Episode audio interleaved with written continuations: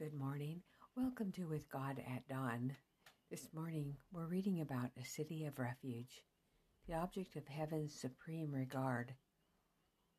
Psalms 132, 13 and 14 tells us, For the Lord hath chosen Zion, he hath desired it for his habitation. This is my rest forever, here will I dwell, for I have desired it. That's what King David said.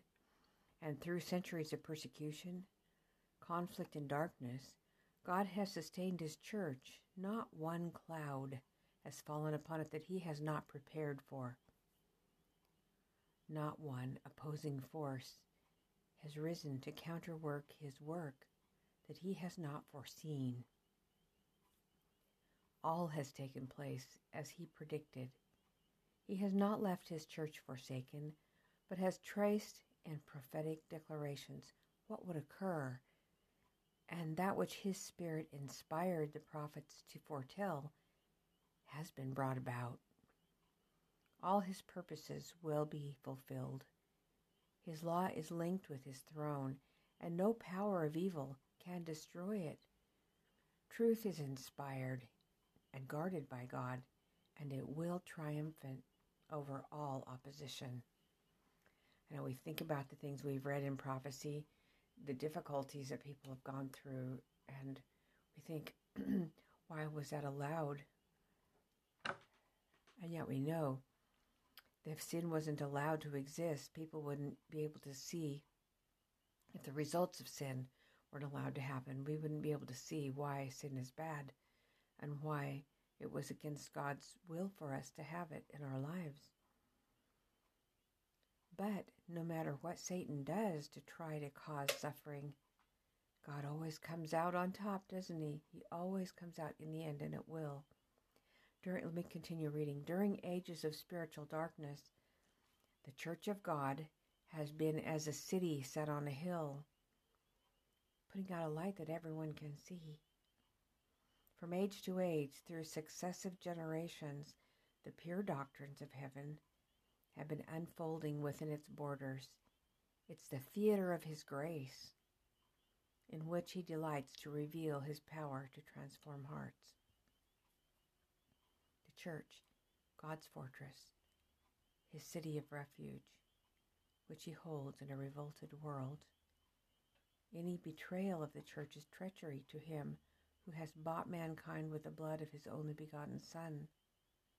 From the beginning, faithful souls have constituted the church on earth. We've got to catch that. A church isn't a denomination, it's not a building, it's not an organization.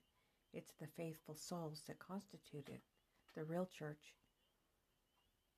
In every age, the Lord has had his watchmen who have borne a faithful testimony to the generation in which they lived.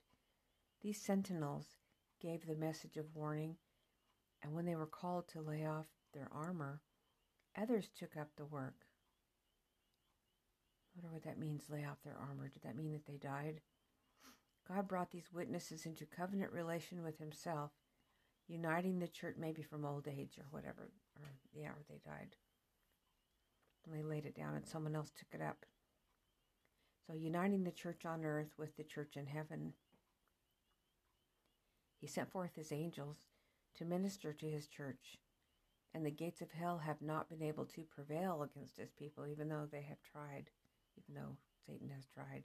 God loves his children with infinite love. To him, the dearest object on earth is his church or the faithful souls that constitute it. And I think you can find that in Christ Object Lessons, page 166, and read about it.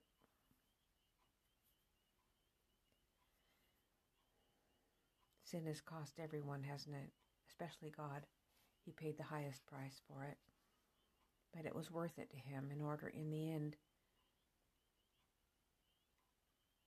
that we would be secure for eternity. And he wouldn't have to be alone anymore. He paid a terrible price. I don't think he'll ever be able to erase from his memory the cost of it. Zion, the city of refuge, is God's church, isn't it? A place of refuge. And where we meet with our Heavenly Father and with our brothers and sisters in Jesus, our true family. King David, in our verse today, he saw Jerusalem as the people of God and his refuge. He called it the city of Zion. If the people of God, then the ch- uh, then the church of God. Okay. For what? Okay, hold on a second. I wrote. I can't read my handwriting. The city of refuge. If the people of God, then the church of God. Oh, I see what I was saying. For what is a church? It's the people of God. So I looked it up in the 1828 Noah Webster's dictionary, and it has a, a protracted definition. So I have, uh, in short, number one, the building that's worshipped in. Number two, the collective body of Christians. Number three, a denominated group, specific. Number four, followers of Christ in a particular city, like Antioch or so forth. Number five, disciples of Christ in a house or home as a church. Number six, worshippers of Jehovah or the true God before the advent of Christ or the Jews. That was their church. Number seven, the body of clergy separate from the laity. I don't think I've seen that. It must not be something I've seen before. Number eight, the assembly of sacred rulers executing God's law. They consider themselves the church or acting on behalf of the church, maybe. And finally, the collective body of Christians making public profession and united under some pastor. So these can all be called a church in their own order. So King David, though Jewish, he knew of the coming Messiah, but he falls into the category of the Jews who were worshiping Jehovah, the one true God, before Jesus in the temple blessed by God's presence. So we read that God has not forsaken his church. So, what about you? Do you meet in a home church or a denominated church group who gather in a dedicated building? It matters not. God's people are scattered over the whole planet. And I think God's God's true church includes his people on other planets even. One church, it's his people, his faithful individuals. So we read today that uh, from the beginning, faithful souls have constituted the church on earth. Faithful souls may be found wherever they are, um, bearing a faithful testimony to the generation in which they live. What about your life? What about mine?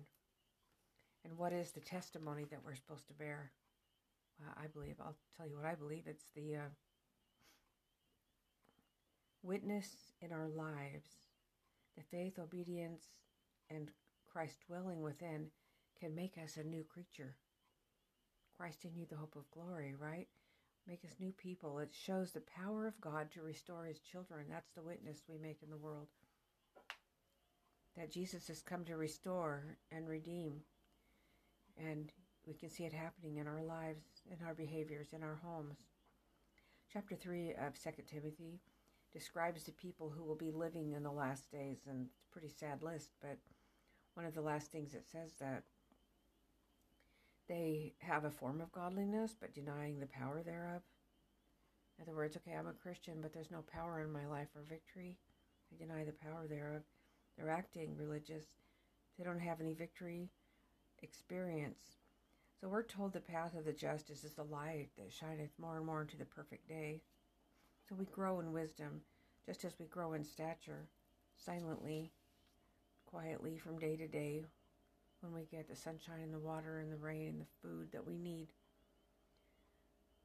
So, but we do reveal the power of God in our experience of victory and growth, right? Remember, just like Luke 2.52 said of Jesus, that he grew in wisdom and in stature. that's how we grow. I remember there was a time when Jones and Waggoner understood about justification by faith. In fact, Wagner brought the message of justification by faith to the church in 1888. And uh, it was a wonderful message. And Martin Luther understood about justification by faith because the Bible says the just shall live by faith. And he jumped up from his knees, climbing up the stairs.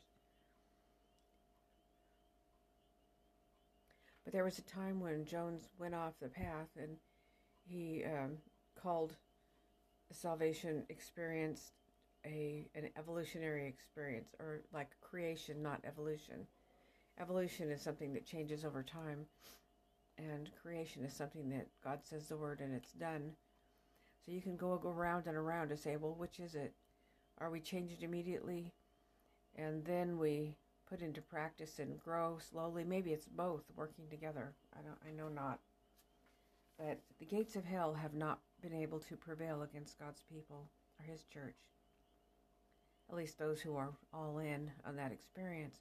Let's not hold back. Let's give Jesus our all. Let his power be revealed in our lives as a witness. I'm going to close with prayer. Dear Jesus, thank you that this is your plan for those who give you the right and the freedom to work in them to reveal your power to the world as a witness of Christ in you, the hope of glory. I pray in your name. Amen. Thank you, brothers and sisters tomorrow morning, let me turn the page here, is God will take care of his church. Do we believe it? We do. God's word go forth and bless and edify many today. Blessed be the name of the Lord. I'll see you in the morning.